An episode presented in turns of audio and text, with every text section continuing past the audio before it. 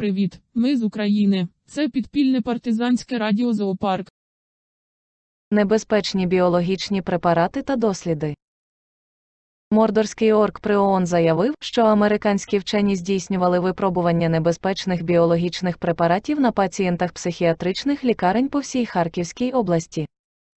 Тому його країна була вимушена всіх постраждалих від цих антигуманних дослідів взяти на роботу на керівні посади на тимчасово окупованих територіях України. Планується також заміна всього керівного складу Лугандонії та Московії на таких постраждалих.